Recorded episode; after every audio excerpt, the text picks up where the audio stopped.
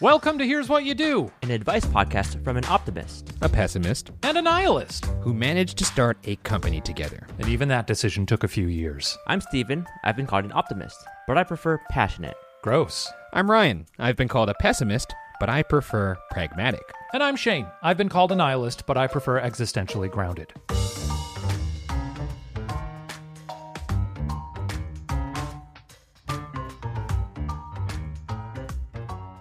As always, we're going to be answering three questions anonymously submitted by you. Today's topics are awkward encounters with your ex, finding your passion, and dating during a pandemic.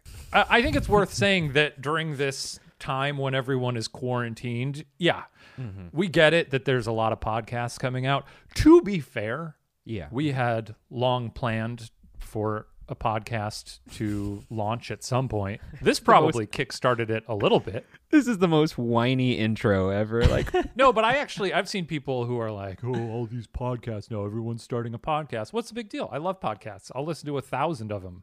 What people are you hanging around that that are that are complaining? Oh, that's true. Twitter, man.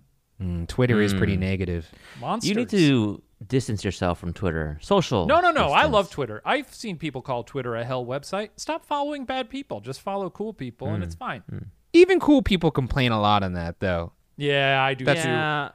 The other night, uh, when all the celebrity, and we'll get to the advice, don't worry. But the other, the other day, when all the celebrities tweeted that Imagine song and everyone got real mad, I fired off like a, a mean tweet about it, at night because I was like, this is dumb as hell. And then that night, as I was going to sleep, I was like, why am I injecting negativity into the world? Mm. I'm going to tweet when I wake up about how, you know, I shouldn't have done that. And then I woke up and the entire internet was like, that video sucks. And I was like, hell yeah, it does. Dude, I actually, Shane, it's so funny that you say that because when I saw you tweet that, I actually this this happened maybe once or twice in our relationship. I was like, you know what? I'm a little disappointed in Shane.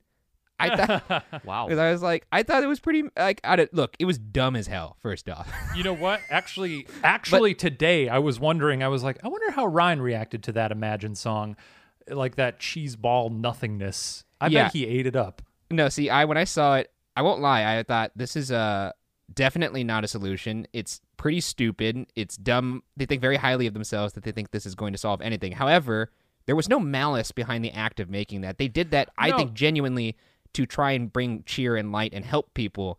It just was so uh, out of touch. A lot of times, and I'm guilty of this too. I will I will react based on the action, but I do sometimes try to look at the intention behind the action. Yes, and, absolutely.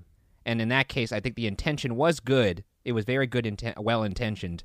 But uh, and they were all smiling. No, but piss poor execution. Too, I, you can't blame all of them for being in the video, right? Like you know what I do. I, I, I really I do. have been wrapped up into things before that I did not want to do, or I did want to do, and, and it just wasn't executed perfectly. So I I give it a pass. It, it is a little tone deaf, but you know they tried and they learned, and I, I think they all learned. I think it's tone deaf, but I don't think it's time to be like, fuck all these people. exactly it's right. Like, it's like, I look, I didn't use any foul language. I just you did. no, Shane, you did. I'm talking about the bird side at large. The bird side, bird side oh, at large. Sure, sure, Everyone sure, dumped on them. Honestly, this is a great look. We're all coming at this from different angles of approach. A perfect way to illustrate that through the entire building of this company, every single time an issue has arisen, all 3 mm-hmm. of us seem to have different opinions on it, right? Yeah, and, and we've made it work. You know, it's it's yeah. weird because I hate conflict so much, and I really hate like disagreeing with people. But I found that as much as I try to agree with you guys, I just most of the time can't.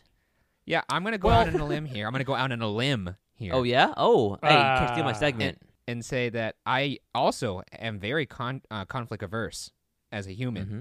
Um, mm-hmm. And that, for the most part, has remained that way for most of my tenure working with Mr. Shane Madej. We rarely argue on anything. However, mm-hmm. Steven, mm-hmm. I will single you out here and say that you, ahead. more than anybody I've ever met in my entire life, I would say I'm more diametrically opposed to you in in most things that I'm surprised about, which is why I think we're close as friends because we can be opposed like that and uh, still be, uh, you know, respect each other.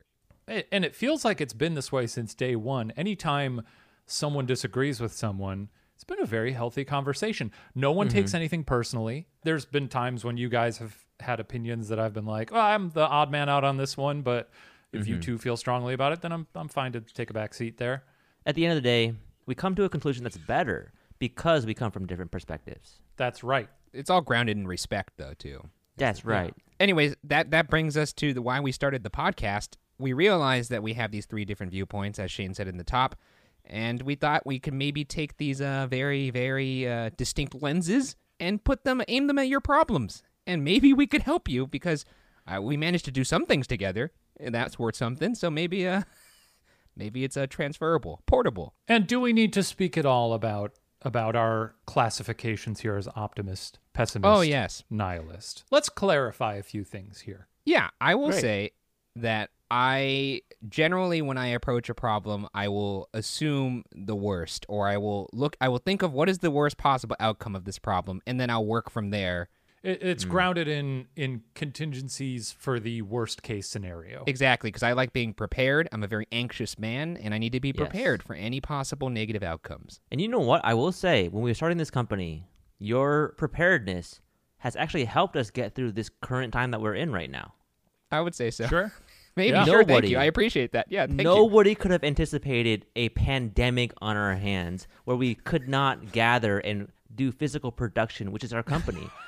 but due to your ability to foresee the worst case scenario, we're actually in very good standing with our company in terms of our finances and our, you know our future. So, Ryan, you did you did some good stuff. You did some good stuff. In but, fact, uh, when we started the company last year, Ryan said there will be a pandemic in That's March true. of 2020. Yeah, I uh, I uh, I, I open my letters every year when the year starts. I write down predictions and and, and I seal them in an envelope. And he is very uh, much Nostradamus. Exactly. Uh, he he called this. I don't know why he didn't call the local news outlets and alert them, but Well, it's because I knew this would lead to me thinking of social distancing and Dungeons and Dragons. that's right. are you uh, plugging your YouTube show on that's our right. podcast? I, I plugged it, Okay. and it's and I would say it's beautifully hosted by Shane Madej. So you know what? It's it's altruistic. Hmm. I am a beautiful host. Anyways, Steven, you, let me you get in- described yourself as an optimist, which I would say is definitely true sometimes to an infuriating level. But there, you, you take the mic. Whoa, whoa, infuriating. What are you talking about? That's right. Just because I see things on the bright side, I see the possibilities, right? I see the way that life could be. I think it's something that helps motivate me every day. Would you say that sometimes it helps set you up for a possible failure or a disappointment because it's not exactly grounded in reality? I think what it does is that it opens up my creativity. Mm. And if things don't happen exactly how I wanted them, which, by the way, they never do, at least I put my best foot forward. I tried my best, and I have no regrets in going for it. That's why you have that big no regrets tattoo. Yeah. That's right. It's right on my forehead. You can't see it because it's a podcast, but it's on my forehead. It's no fresh. Regrets. And m- calling me a nihilist is probably a little much, I would argue, right? I think I'm an optimistic man. there was no argument for You Steven or I. that. We both were just like, nah, man, it's pretty dead on. so I've got a positive mental attitude. I was raised that way. My parents are very upbeat people. I don't know if that's a Midwest thing. Midwest rise is. up. That's Midwest right. rise up, obviously. I just stood Um, up.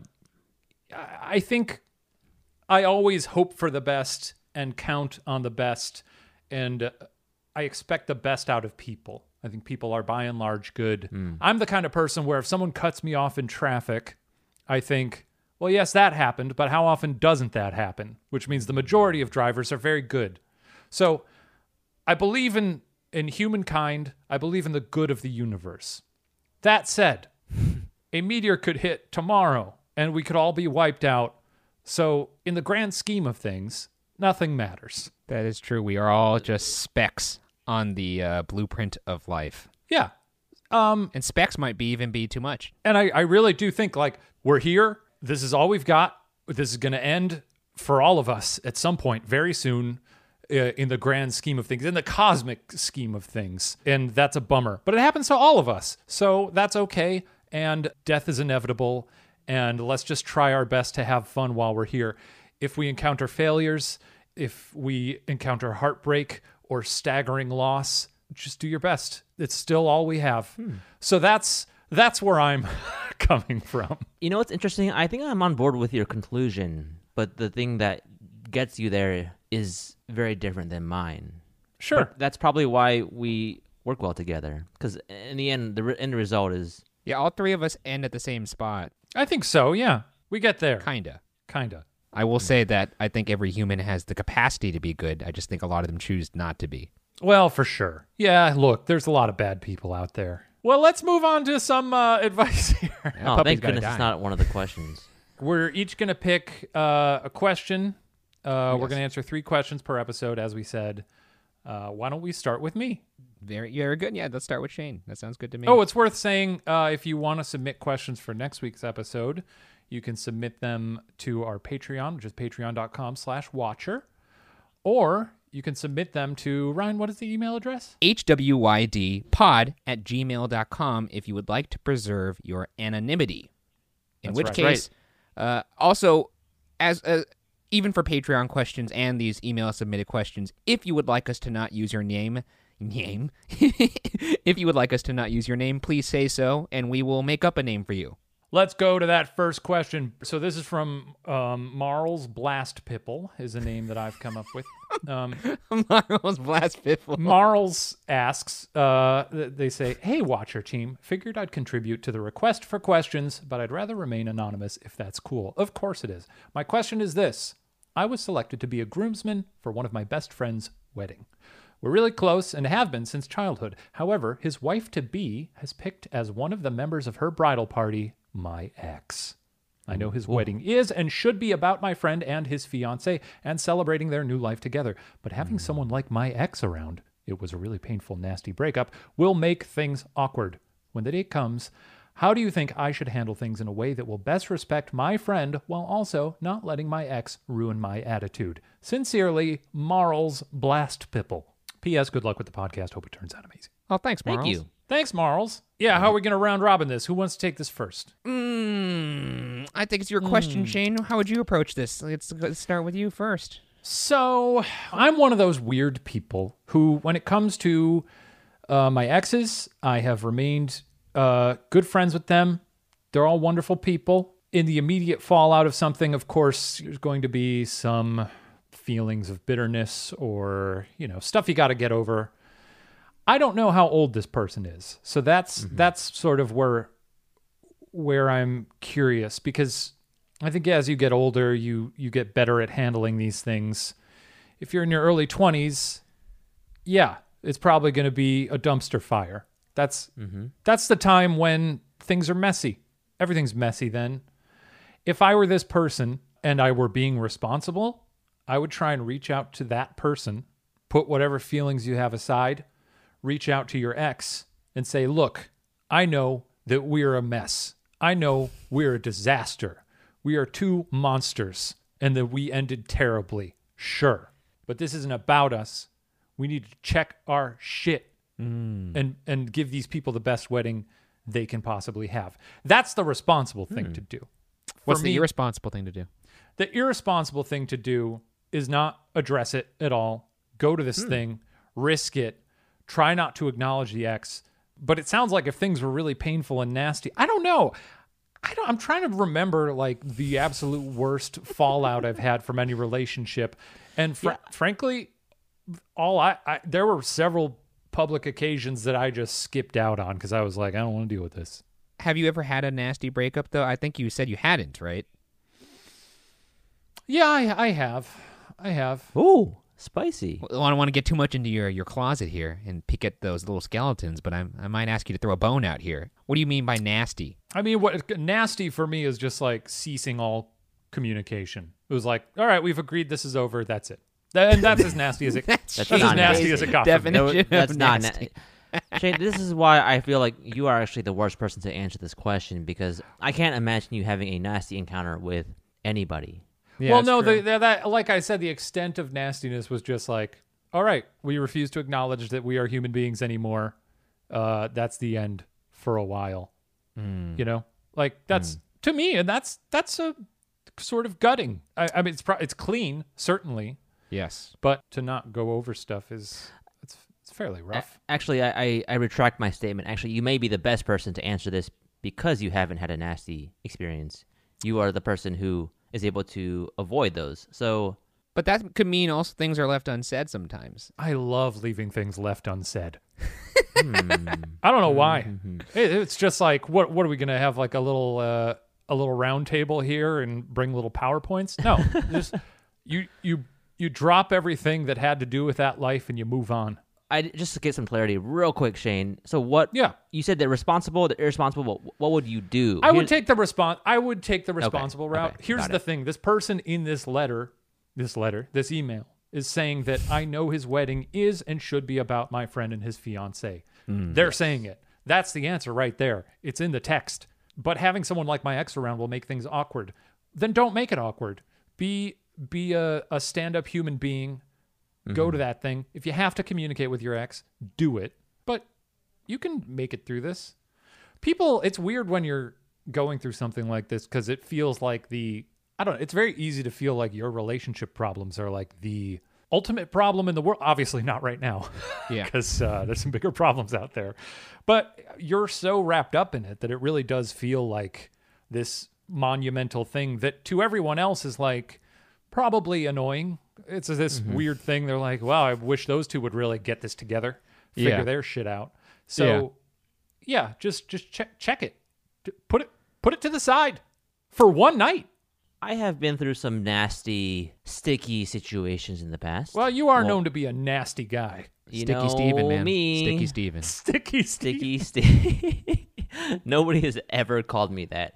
But there were times. One of the worst things I ever did was I um, peed on my friend's clothing because I was pissed. Uh, done stuff like oh, no, that. no, no, no, no. We're Wait a backing that second. up. Wait, what? What are You you did- talking about? What That's do you a joke, what do you right? mean? You peed. You No. urinated on your your friend's clothing. We were in college. Is this what this podcast is going to be? Wait a second. What the? F- okay, wait. You. what are you talking I about? am- Follow up question immediately. Was he Sure. wearing the clothing while he you did No. this? Did you? Okay, No. that's not Okay, as bad, so but still bad. I was upset. This is demented. I don't even know why I was upset. It was that long ago. We were in college, and people would come over and use our laundry machine because we had an in-unit machine. They were uh-huh. using our laundry, and I thought, you know, they deserve this. I'm going to take their clothing, bring it outside, where it was snowing and freezing in Ohio in the winter.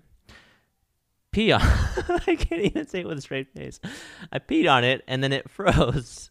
This is demented. I can't This wait. is. I would never do this to someone. if, if what? if somebody said okay if this was like in like a true or false thing like like fact or fiction steven lim once peed on his friend's clothing in a fit of rage mm-hmm. i would bet all of my money on false Uh-huh. So what is the optimistic angle from you peeing on this guy's clothes Look, I I learned from my mistakes. That was that was clearly no matter no, nothing could have happened to me that where that was okay. And I think for I- a while I I was in denial and I was like, they deserved it. They deserved it. Mm. They deserved it. I bet And that meant a lot to that person. Did you tell him like, "Hey, man, I want you to know I learned from my mistakes." I hope they're listening to this podcast. Actually, I think it was a few people. Uh, it wasn't just one person. Wait, what do you so- mean it was a few people? Like, it, Wait a it was second. you did it to a few people, or it was several it was people's directed laundry? at one person, but the the laundry had a few people's laundry in it. So so you look, I grabbed don't remember the details. you didn't you were so angry you didn't even bother to grab the specific item you grabbed a handful of laundry and you were like this whole laundry is about to get super soaked right now there's no there's no rhyme or reason to Yeah. it wait the way you're talking about it also makes me think the people whose clothes these belong to did they not mm-hmm. know this was you They knew. They knew. They knew. oh Look, Oh, I- they knew. th- this is not about me. This is about MB Marl's, you know. And I gotta Marl's say, Glass Pipple. this is Ma- Marl's gotta say- pipple I've been through some nasty stuff. So I'm just letting you know, I've been through some stuff where some conflicts that were disgusting. Where it was, Was this my an fault. ex? some, some conflicts that were. steven was this an ex It was not an ex. Although there is another laundry incident. We can't get into my life right now. It wasn't an ex. I'm just keeping some my laundry side away from you. Look, it was a very close friend where we did not talk for a while. And I think Yeah, in I'd this say so. situation, I would never If- speak to you again. I'd call the police. Shane, I will not be peeing on your clothing. I learned my lesson. Okay, Hey, what do you need? hey, what do thanks. you need? I will say I've always threatened my roommate that I would take a poop in one of his shoes, just because not for like anything in particular. I just thought it'd be funny. I would It's never do that, of it's course. funny. But because like imagine he puts a shoe on, he steps in, and it's like, what's the my shoe's warm. are you timing it so that you know when he's going to put his shoes on so you're going to do it right before that so it's warm or would it be worse to hmm. have a cold one in there I think it's more Think funny if that. it's a warm one, spe- particularly for the texture of it being squishy, because then there'd be some sock soakage. But my, my point was that if I said it enough, he would get so numb to it that he would like eventually. I would never do it, but if I did do it one day, he might not be even angry. He might just go, "Oh, he actually did it! I can't believe that son of a gun did it." yeah he'd respect it Don't do it, Ryan. Just just as somebody who's been through this before. No, I was never do it. going to do it. The point was it was a joke. so Steven your overall advice is to what piss on what no, the, the- I, I'm I'm just I'm, I haven't even gotten there. You haven't let me get. So let me get there. Here's what Okay. you do. Okay, All right. you don't acknowledge it. You focus all of your efforts on your friend who's getting married, and you're going to run into this person many times throughout the day. You be friendly, but you're not friends. Be friendly, not friends, and don't bring it up. Don't mention anything.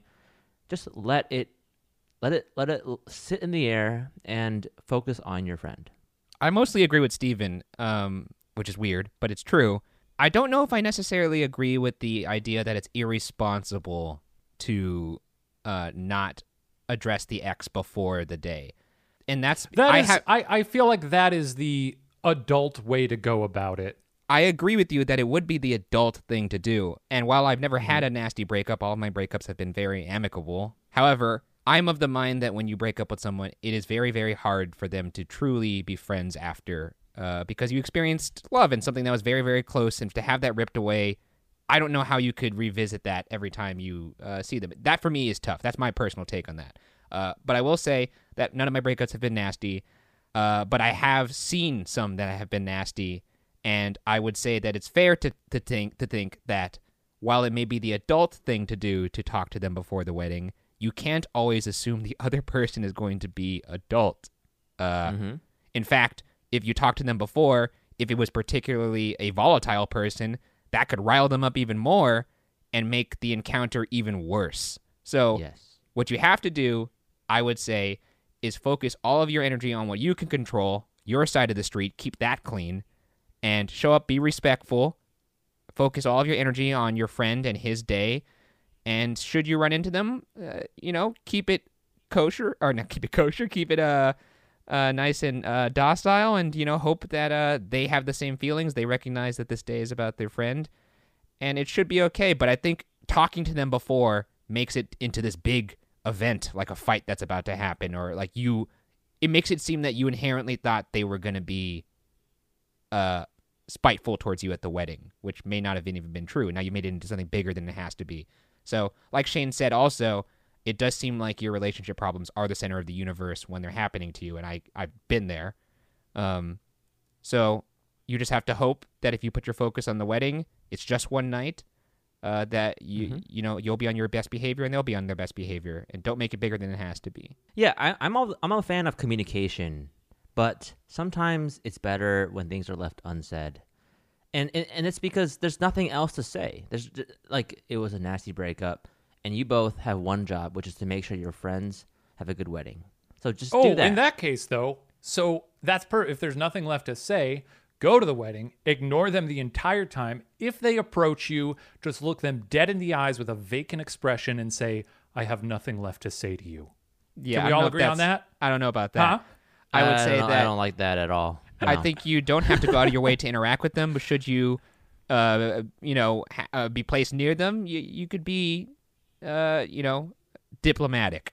Maybe is the Right. word I'm looking I- for. I, I, I will say, what if they, what if they do come up to you and they say, "You ruined my life, and I will ruin yours."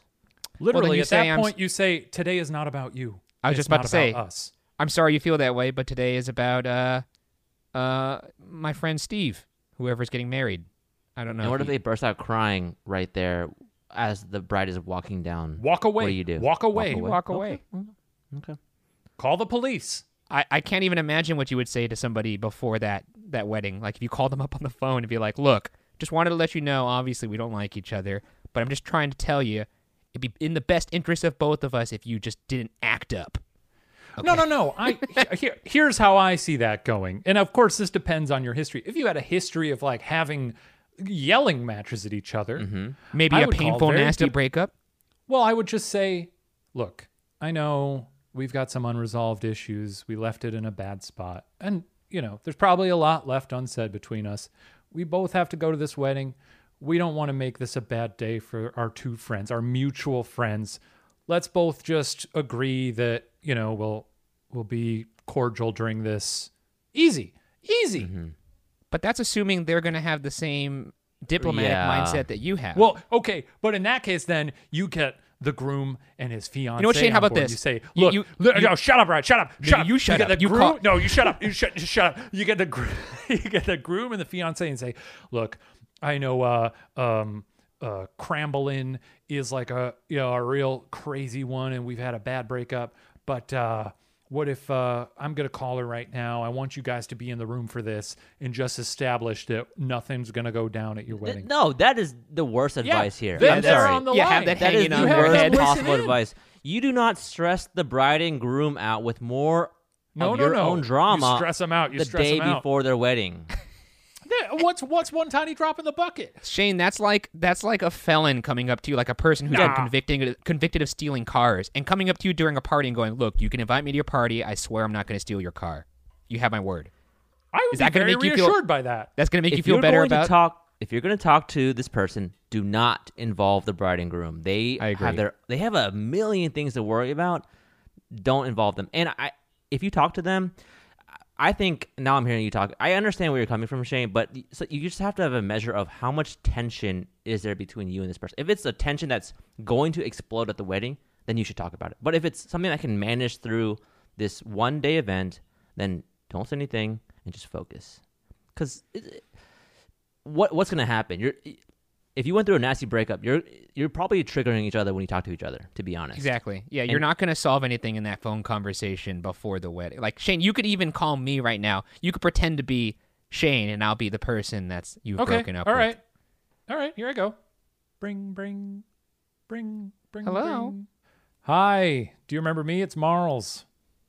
Oh yeah, yeah, yeah. Of course I remember you. We um just broke up, so yeah. Why would I forget that? What do you What do you want? How long ago did we break up? This is. I'm not Uh, trying a to be ago, callous you here. Just- A day ago. Yeah. a day ago. So you know how um, Chester and uh, Garmenica are getting married, and we're both going to this thing. You- You're aware of that. I'm going to this as well. Yeah, that's how invites worked. I RSVP'd. Okay. Well, I don't need the attitude, obviously. Um, Okay. So I I I know we're both going to this thing. I, I excuse me. you to- You just you just say I don't need the hello? attitude, Who's Shane? that? Who's who's there with you? You have your goddamn roommates on the phone. You have Steve on the phone. You know he pissed on his roommate's clothing in the past. Do you really think I want to hear the voice of that? He's a dirty guy. He's a dirty guy. I'm sorry he pissed on your clothes. Get off the phone. You know what? This is the Anyway. solution. You both find a common en- enemy. Steve.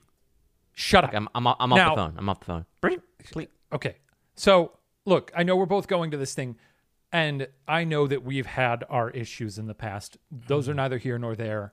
Can we both agree to just be civil during this? I I look, I know that I've done my fair share of of crappy things and I'm not making any judgments here. I just know that we've worked through some stuff and we could probably still work through plenty. Let's just agree that this day is not about us. It's about them. Can we go to this and just just be two civil people? Well, here's what I say. I, I really appreciate you calling me and saying that Yes. and, and telling me uh, how to live my life and patronizing me about a day that I already knew wasn't about me. But I'd, I'd like to thank you, Marls, for your life advice that I didn't need. Um, and, you know, this just kind of goes back to all of our issues about you thinking you know what's best for me and, uh, you know, not thinking I know how to handle myself as an adult. So I'll tell you what, next time you think you know what's best for me, why don't you do me a favor and write that on a piece of paper and shove it up your ass? Thanks.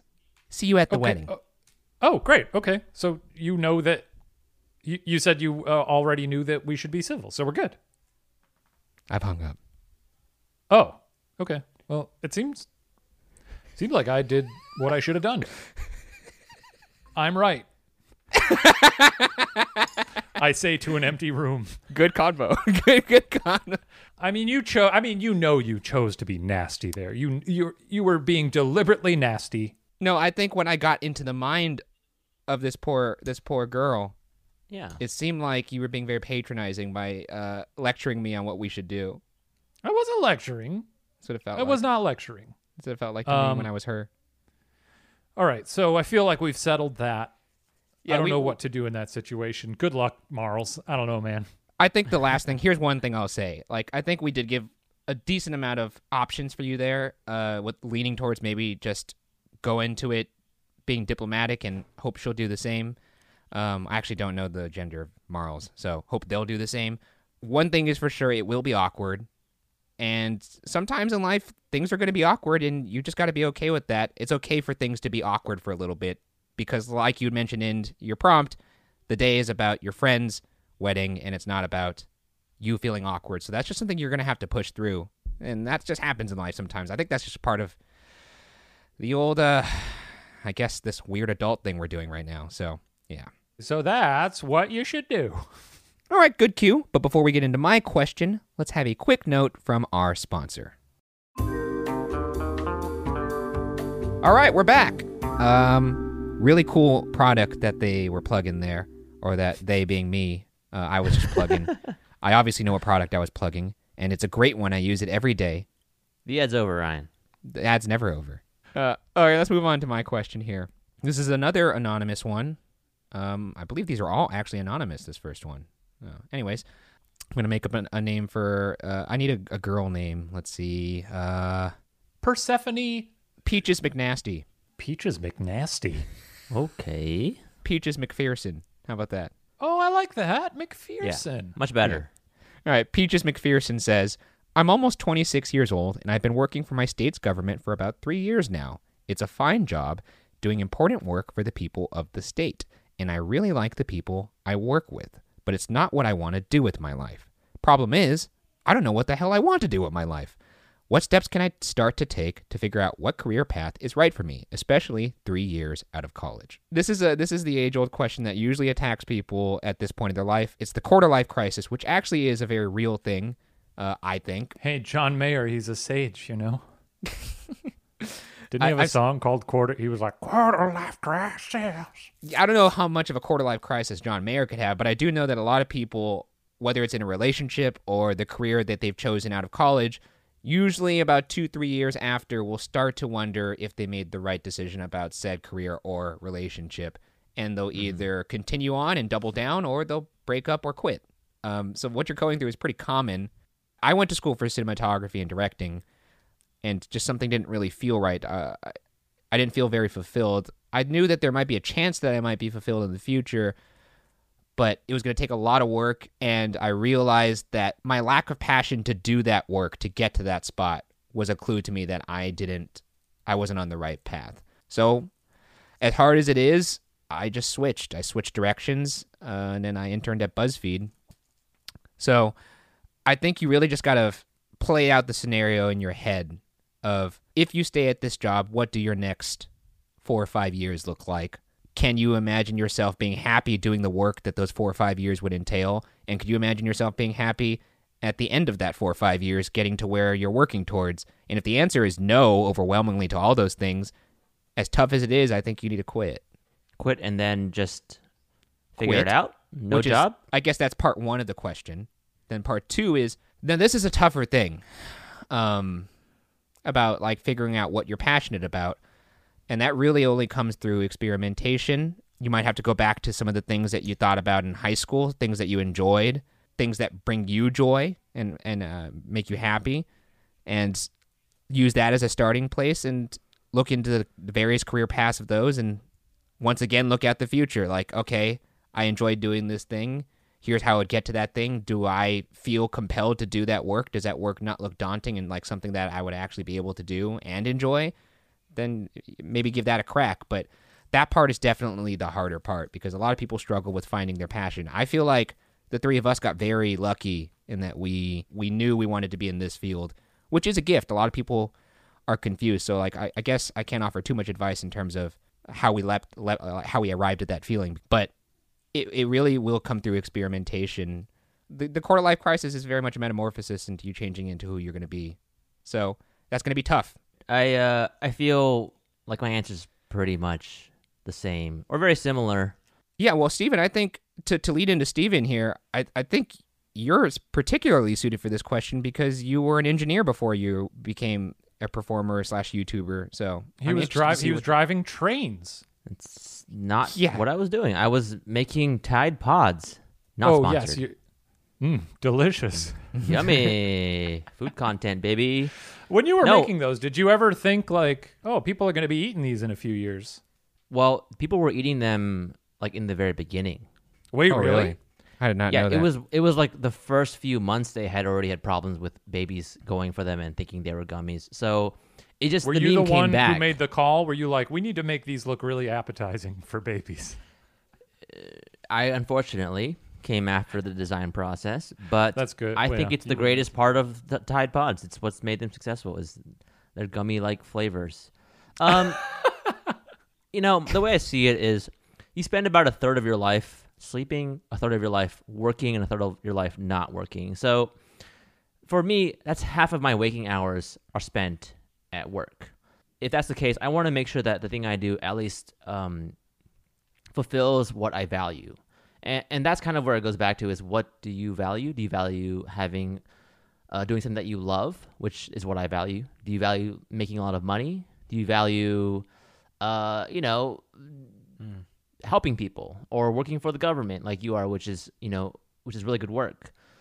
For me, I think I, I just couldn't. Uh, so my problem with Tide Pods was I I went to work and I realized that I would not want to be working on soap in 20 years. Just the idea of that was was uh, a little bit daunting to me. And so I spent the next year after that doing what Ryan said, which was I started experimenting with different hobbies. And the one hobby that I that I just fell in love with was when I started to, make videos. And like from the very beginning, from when I would pick up the pen to write ideas to when I was uh, putting the camera on and filming to when I was editing, I just felt this immense joy and love and passion that I, I couldn't stop doing it. And that's what was the the impetus for me to just leave my job and try doing this full time. Um, I don't actually think everybody should do that. I think if you are determined and you you know want to try it, go for it. But it really goes back to what do you value, and you know it's different for everybody. I've had a lot of jobs. I've worked like 10 or 15 jobs in my life. My core belief is that I, I think everyone should find a way to enjoy what they do. And even if your job is not glamorous or thrilling, I think the best thing you can possibly do is find, try to figure out what you love about it.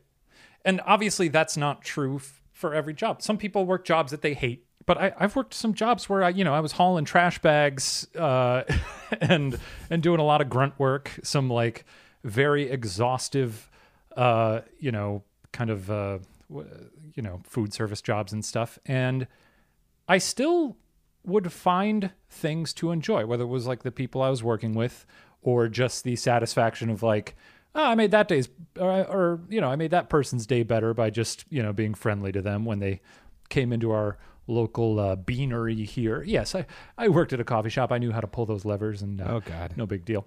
Um, but uh, at the same time, that can lead to like a weird sense of complacency because like I I was very comfortable in a job I had in Illinois. It was not the most fulfilling thing in the world. And it like I I actively had to sort of rewire my brain to get to the point where I was like, eh, I guess I probably don't want to be doing this forever. Before I moved out to California, it was about a year before I planned to move out here. And it was before BuzzFeed even was in my mind because it was not an option on the table. I was just going to move out here and try to hack it as an editor or something. But that entire year before I moved out here, I got I was working a job at a public access place and then I got a second job at Starbucks and I was working like I want to say like 60 hours a week and just going home at the end of the day and and I would have like no energy in me. I would watch like two episodes of Cheers and go to bed because I had to be up at 6 a.m. Uh, or 4 a.m. And I did that for like six months, and it was it, it ate into my weekends. It ate into my social life entirely. Uh, it was it was a lot, and the entire time I was doing it, I was like, well, this is because I don't know, because maybe I want to do something else. Maybe I want to move, and it'll all be worth it in the end. Obviously, it was worth it in the end because I moved out to California and I met you guys. I think I think my point is that the job that I have now is incredible and I do feel very grateful to have it. But I get the same amount of satisfaction from this job as I do a lot of other jobs. I think at the end of the day it still all levels out. You just have to figure out like what you're going to get out of it. That's me personally. I also think do stuff in your free time. Work on weird little projects. Like just because you're working a day job doesn't mean you can't have weird little hobbies that eventually contribute to some greater uh, life raft or some future position somewhere else because like i was making weird little videos in my in my free time which eventually helped me get a job at buzzfeed Well, one thing I wanted to, to jump in here, like we we talked a lot about, you know, when you're at a job when it's when when it's time to leave and all that stuff. But when she looks like she's probably on the path to leave, how does Yeah. she figure out what to do next? yeah it's tricky i mean for me i just basically worked a bunch for a year so that i had like a weird little pile of savings not a lot but enough to survive a little bit Enough to And experiment and figure out, right? yeah basically yeah Make some mistakes. I think it comes with the experimentation, and then once you figure something out, you pretty much have to double down completely in terms of steps. Because she asked, "What steps can I start to take to figure out what career path is right for me?" It's not linear. Like what No. you may want to do for the next year isn't what you're going to do for the next five years. So it's Yeah. going to change from year to year. So don't put too much pressure on finding the one best job that's going to be the thing that ends you. Uh, you can try different things, and just don't put the pressure on yourself that you have to find the perfect job. Because to be honest, you know our jobs are amazing. Not the perfect job. It still has its problems. Yes, Yeah. we love it. We tolerate it, but um, no. Like, do I ha- do I want to work with Shane and Ryan every day? Most days, ninety nine percent. Uh, Actually, no, all day, all days. I'm not gonna lie. It's it's been pretty good, but yeah, I think it's um, I think it's just it's apropos to say that what you're doing next year will be very different from four years from now. So just follow the path that you've you know taken, and find joy in the little things. not only you, but it seems like a lot of people put a lot of pressure on themselves to figure out what it is they're going to do the rest of their life and stick to it. Because it feels like a failure to deviate from that or to abandon that idea when it's really more liberating to, to like Steven said just okay try something. If you like it keep doing it. If you don't change it. I think we grew up with our parents in like a generation that I don't know. I, I, I haven't seen the statistics on this, but I think that we grew up watching a generation that really did a job for like 20 years. Like a lot of our parents, I feel like, had a job and they stuck to it because like they were our parents. We saw them just doing that one thing. But I imagine if you looked at your parents in like their 20s, they probably were doing a bunch of odd end jobs, trying to figure out what it is what they wanted to do. Uh, maybe not. That could be a generational thing, but I do think we put a lot of pressure on ourselves to make a decision and stick to it because if we don't, we're a failure, and that's not true.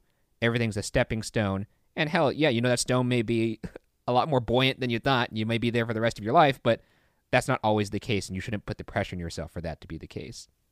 Also, people, you know, there's like 80 year olds out there who are like, I decided to be a beekeeper.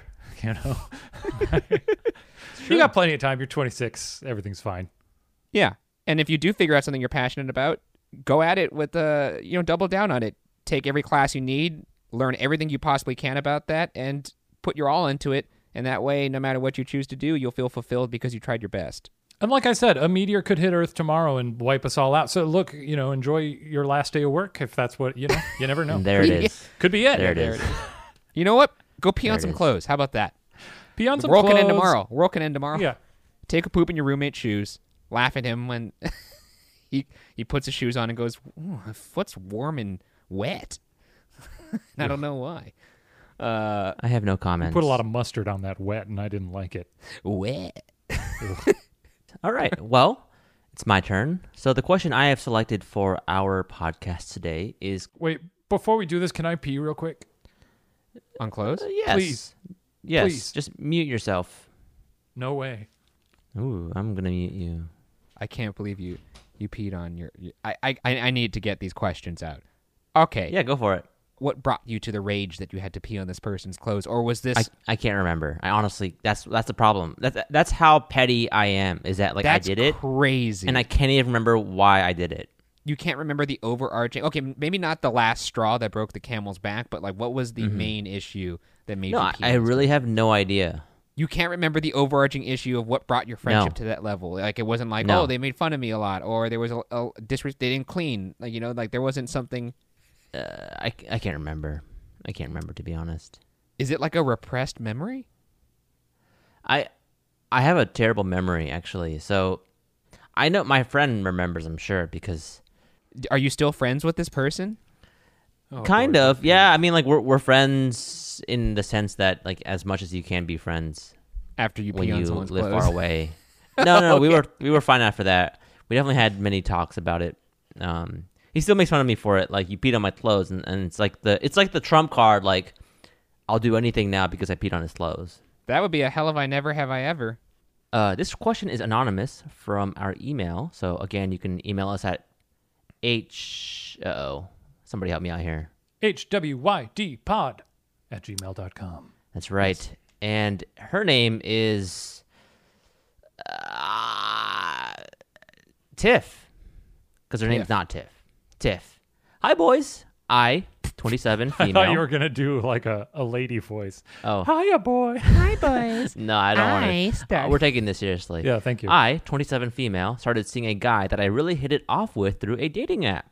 We went out together four times in just the span of a couple of weeks. Then, as we all know, pandemic started to blow up. We are being responsible with social distancing, and so far it has only been about two weeks since I last saw him. Also, I should mention that not only is the whole dating during a pandemic totally new, lol, I haven't quote unquote dated in like eight years. So adding these extra challenges really makes a girl anxious. I feel you, girl. My question is how do I make this relationship continue in the face of the virus? We hadn't even been seeing each other that long to have added each other's socials. We do still text each other every day, but I'm afraid as more time passes and we don't have any physical in person interaction, that the initial spark will fizzle out. How can I keep things exciting and fresh when we can't even see each other, let alone go out? We are in Canada and non essential businesses are closed. Yes, stay inside. Thanks for any help and suggestions. I think I am the perfect person to answer this question, as I have been all along this pack. I think I've learned in this podcast that I am the king oh, advice here giver we go. and I didn't. I went into it a little bit competitive uh, with because I always want to beat Ryan at everything. Uh, well, you know, advice anyway, is not a competition. it's not. It's not. But I did win. Uh, So I've been through uh, a few long distance relationships, and that is exactly how I would handle this situation. Hmm. You can just convert social distancing, quote unquote, to long distance relationship. How do those work? Well, they're very tough. First of all, long distance is very difficult. But my number one piece of advice for long distance is something I call the circle of trust. Oh. And it's not just trusting your partner, but it's trusting that they trust you and they trust that you trust them. Does that make sense to you guys? And trusting that they trust you to trust them that. Exactly. uh, yes. Yes. Trust that goes beyond just trust. It's trusting in the trust. And obviously, you've only been out four times. and Steven sounds insane. You're like It's a re- trusting. Think about the trust. is You got to trust the trust. Oh, he's not even saying it with that kind of like crazy energy. He's saying it like you're like a relationship Matthew McConaughey. You're like trust is like a trust. it's like a circle. you trust in their trust, and that trust comes back to you. You take in all their trust, and then you it's take that trust and you their use it in the form of pee on clothes. oh my gosh. I am so regretful for bringing that story up. But I'm back to this piece of advice. At this point, you can't take it too seriously or else it will drive you crazy. Every relationship has a natural progression. And sometimes people take things further or or make things bigger than they actually are. So, you know, you're four times in, great. Continue building the relationship. Continue trusting each other. And if it works out, it works out. If it doesn't, it doesn't work out. And I know, I, I understand it's really tough because there's no physical in person interaction. Coming from somebody, me, who first on my love languages is physical touch. And so, yes, Isn't I- is, is, uh, That's fair. Is it hard to that's believe? fair. You're the guy who every time on Watcher Weekly, when Ryan puts his hand on your shoulder, you say, "Your hand is on my shoulder." yes, I'm, I'm Is acknowledging. that how you are in a physical touch. relationship? In many ways, on my I can lips. do that. you just start naming items in the room. We're sitting by a fire. Your hand is on the wine glass. It's now on my thigh. He's like Doctor Manhattan. Speaking of, there was another question about awkward awkwardness, and that's how I get through awkwardness. Anyway, so I just want to say, in conclusion, take things one at a time, trust each other, and don't make it more than it needs to be right now. Mm-hmm. You can hope for the best, but um, your identity does not lie in this other person. Your identity is full in itself. You are an amazing human being, whoever you are, Tiff. Whatever you do, the Steven, job this that could you be have. a serial killer you're talking to, for the record. I agree You with know, what he's saying though. There, I don't think our viewers Yeah, are no, serial, that- serial killers. I, I, yeah, I, you know, I, I, I do want to chime in and say that if you haven't dated in eight years, that's no big deal. Like, right. I, I, I always feel bad when people feel like, well, you know, I haven't dated in eight years. I, a vast, vast oceans of my twenties were not spent in relationships, Yeah. I- and not, Oh. e- not even dating. Like, I didn't even bother. I was like, nah, I don't care. so, you know, don't worry about that. the eight years thing. I'm not sure if that means she hasn't actively tr- tried to date people in eight years, or if she was in a relationship for that long and then got out of the relationship, Oh, interesting. which is how. I read it because I myself was in a relationship for six years and then was thrust into the digital age. To, you know, and I after that relationship ended, I was on dating apps and things like that, trying to navigate what the hell that world was like. Hmm. So, I if that's the case, I do feel a kinship with Tiff here. Um, I will say, having playing the whole dating game, it's funny, Steven, that you said don't take this too seriously, but you said to substitute social distancing with long distance when it's mm-hmm. only four dates in, which feels like mm-hmm. crazy fast at that point to make it seem like a long distance. let, let me thing. let me clarify. Let me clarify. I think there are. I, I don't know how serious they are. You know, only they know. So that's kind. Of, I was providing the different varying levels of mm-hmm. seriousness that you could take it. Yeah, because most people, I will say, the common from my experience and talking to people that are also on the dating scene, three dates, four dates, you may or may not even be exclusive at that point. You may still be seeing other people, trying to figure things out. So I don't know if that's the case here. I'm going to assume though that they are somewhat exclusive at this point. I and this is kind of goes against, I guess, me as the pessimist here, but I would say you could really look at this as an opportunity um, to learn a lot about each other because a lot of times in relationships, when you get physical and you have like like say you have sex earlier than you should or too early in the relationship, it kind of ruins your ability to really truly learn who that person is and figure out if they're a match. Uh, so I will say in this case, you could use this as an opportunity to really get to know this person, and you could really do that by having extensive conversations, and it may actually in the long run end up making your relationship stronger. I get what you mean about like the physical touch maybe making the spark fizzle out, but I will say that I think this could actually strengthen your relationship in the long run if you just focus on getting to know this person.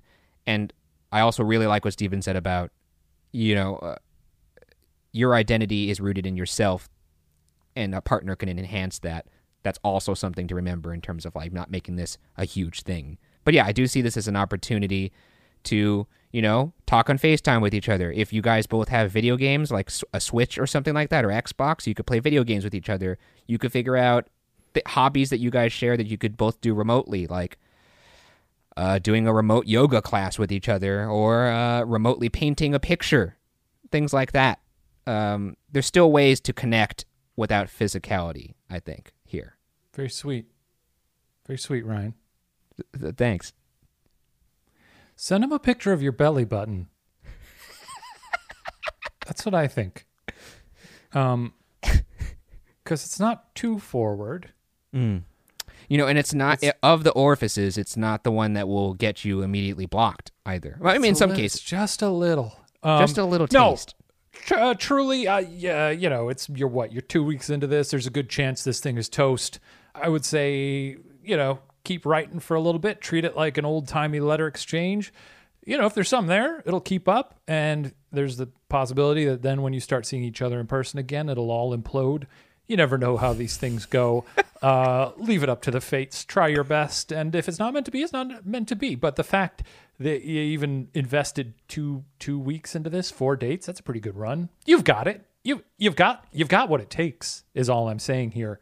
Um, you'll be fine just enjoy enjoy this time really it's a unprecedented moment in history well i guess i shouldn't say enjoy it it's it's, it's pretty grim I will say that Shane, uh, going just spouting off that incoherent nonsense that he just spouted, uh-huh will Did I did bring me to another. good? It, it did bring me to another point of okay I think the fact that you are writing us about this and it has only been two weeks. Um, oh no, wait. The fa- you, you've seen him four times. It's been two weeks since you last saw him. Uh, you've only you haven't known him that long, and you're they writing went out us together about it. four times in the span of a couple weeks That's not too much time, but obviously you do care about this person enough to try and make it work. That's a good sign. I I would follow that inclination. Um, obviously, as Shane was kind of saying, don't put too much stock into it. Don't try to enforce it, but don't see it as a detriment. I guess It's- it circles back to what I was saying before. But anyways, continue, Shane. Yeah like you know it's like give it your all but be prepared to cut ties and walk away from this thing like someone walking away from a burning building you know Holy shit. don't look back Mm-hmm. that's what that's all i'm saying like if you give it your best don't obviously don't be like too much here Mm. you can't it's weird you don't want to play it too cool but you don't want to overdo it so so just just write fun little letters facetime if you have to see how it's going and if it if it's meant to be it's meant to be and Let me ask you not, this, though. then- yeah sure if you do walk away from them as if they were a burning building, as you said, uh, what happens if they're a bridesmaid in a wedding coming up and you're a groomsman in that wedding? um, what happens then? And you have to see them. then you then you call them Okay. and yeah. and you establish that it's not about you guys. Okay. So you would call very them. easy. Do, We've do you gone want to over play out this. that call? Yeah, sure. Yeah, yeah, yeah, yeah, yeah, yeah, yeah. Okay, Yeah, yeah, yeah. yeah, yeah, yeah. So I, I'll be Tiff, Okay. and You'll Tiff. be, And you'll I'll be Jethro. I'll be Jet. Yeah, I'll be Jethro. Yeah. Okay. Bring, bring. Oh, my phone's ringing. What's that? bring, Hello? bring. Hello. Hello. Hi, Jet Jethro. I uh, Hello. didn't expect to, to to hear from you. I thought I thought given the the you know the pandemic, we just we didn't think this was going to work out. I know. Well, we exchanged so many fun letters, and um, I got sort of a, I'd say, a bit of a cold reaction to my belly button photo, and I didn't. Um, well, as you can tell, I was a little offended by your lack of um, heat uh, on on on that one. Mm, yeah, I'm just not very enthusiastic about belly buttons, and it looked like you had a well, little could bit of have used a, a little tongue emoji and some some water droplets or something. Anything at all, really. I think that would actually made the situation worse, but um, Okay. yeah, Well, agree to disagree. Agree to okay, disagree. well, disagree. As you know, we are going to this wedding. We have mutual friends. hmm yeah, Um, I wouldn't expect this out of you because you're a pretty reasonable person, but I'm telling you that I promise to be civil to you, and I want you to to know there's going to be no trouble from me. It's not about us; it's about them. you know what? I really appreciate you saying that to me, and uh, I thank you for calling me. That's that's actually that's really heartfelt. I I appreciate that. Check your uh, check your phone. I just sent you another photo. Check it out. Belly button again, huh? That is Well, your belly. closer. Look closer. Okay. Um. You know what? Just uh, I actually I think I'm feeling a little uh feeling a little uneasy about seeing you at the wedding now. I think it'd be All best if we kept our distance. Okay. Um, Look, you and all I your uh, holes. You know, had to shoot my shot. You know what I'm talking about? I've hung up. and seen. So that That's went good. a lot better. That went a lot better than the other situation. I think. What do you Did you think, see what I did that time? I changed it, and we may have stumbled upon the the key there to saying, "I know you're going to be acting responsibly. I want you to know you're not going to get any trouble out of me." Yeah. I, Is that I- the way I to don't- it? Do you agree with that? I think going back to Tiff, Fine. if you just follow your, uh, I guess it sounds corny, but if you just follow what your heart's telling you to do and be honest, it should work out. Um, yes, yeah. I agree with that wholeheartedly. You know I what? I agree with that too. How you feel? And just prepare yourself for disappointment just in case. That's true, uh, but I will say that like if you tell this person, look, I know this pandemic's try, you know, creating a situation where we can't see each other, but the fact of the matter is I really enjoy spending time with you. I can't spend time with you now because of the given circumstances, but I would like to keep getting to know you via FaceTime. Uh, here's some some activities I think we could do. Um, if you don't want to continue, I totally understand, but I would like to keep building on the relationship, and I think we could emerge out of this stronger. That's great. Don't say I wish we could like emerge out of this stronger because it's been two weeks and that sounds. That's true. That might that might make them seem like you're an insane person. Yeah, you're right. But uh, I truly, don't the mind that at all. the worst possible outcome here is that this f- falls apart mm-hmm. and yeah. he is your long lost love and then when you're 95 years old on your deathbed you can tell your grandchildren i once loved a man named jethro but the plague kept us apart and that's wonderful And that's then good and then you hear then you hear wheels rolling down the hallway, and you Oh. start to hear, "I loved you too." And it turns out, Jethro is in the same nursing home as you. He had no idea this was the case, but he overheard your story because he still has remarkably good hearing for his age. He Yeah. rolls into the room, what do- does he have can he have one of those funny little like uh those little uh IV you know, bags. when they put a little ear trumpet in to hear better oh yeah, he has one of those. Yeah, he walks in. Yeah, like and he goes- Fozziwig in A Muppet Christmas Carol. and he goes, uh, "Tiff, is, is that is that you? Is is it really you?" And And then and then you guys just start making out and you and then you just and then you just start boning until you die. yeah.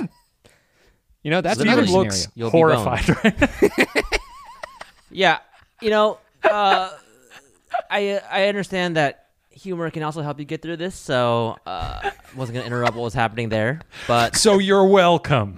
here's some good information for you: communicate, trust, and communicate some more. Okay, I think we got a good answer there, uh, even with the story at the end, and we I tied agree. it all back to the beginning. Well, I'd say between the three of us, we suitably answered all three of those questions. Yeah, and we definitely didn't run long or engage in silly tangents that uh, otherwise distracted from our purpose here. And we learned something truly horrifying about Steven Lim. That's true. We That's right. learned that That's uh, right. he That, used that I his am friend's the king clothes of, as a toilet. Of uh, nope, I'm the king of uh, plugging podcasts. So please subscribe to this podcast right now. Click on that subscribe button wherever you listen to your podcast, and also subscribe to my other podcast, Hidden Narratives, as well as the channel that uh, uh, YouTube.com/Watcher. Everywhere you can. Uh, I don't know. I don't know. I just wanted to get away from the peeing conversation because I knew that was coming. Yeah. Also, apparently, it's good to rate podcasts five stars. So yeah, so if you could rate us five stars, that would be great. unless you truly thought this was a four star experience, in which case, yeah, we get it. But frankly, Still rated think this was five. Help us out. Star showing. Yeah. Yeah. Yeah. All right. Well, that concludes the first Watcher, Here's What You Do podcast. Thank you to all three people who sent in their questions uh, to us three numbskulls. I hope you got the answers that you were looking for. And if you want to submit questions for the next episode of Here's What You Do, please submit your questions to our Patreon if you're part of our Patreon community at patreon.com slash watcher. Or if you would like to submit questions under the guise of anonymity, please send your questions to hwydpod at gmail.com and we'll be sure to answer those in the next episode. And as always, if you want to be anonymous, say so. Um, All right. We'll see you next week, everybody. hopefully. Bye.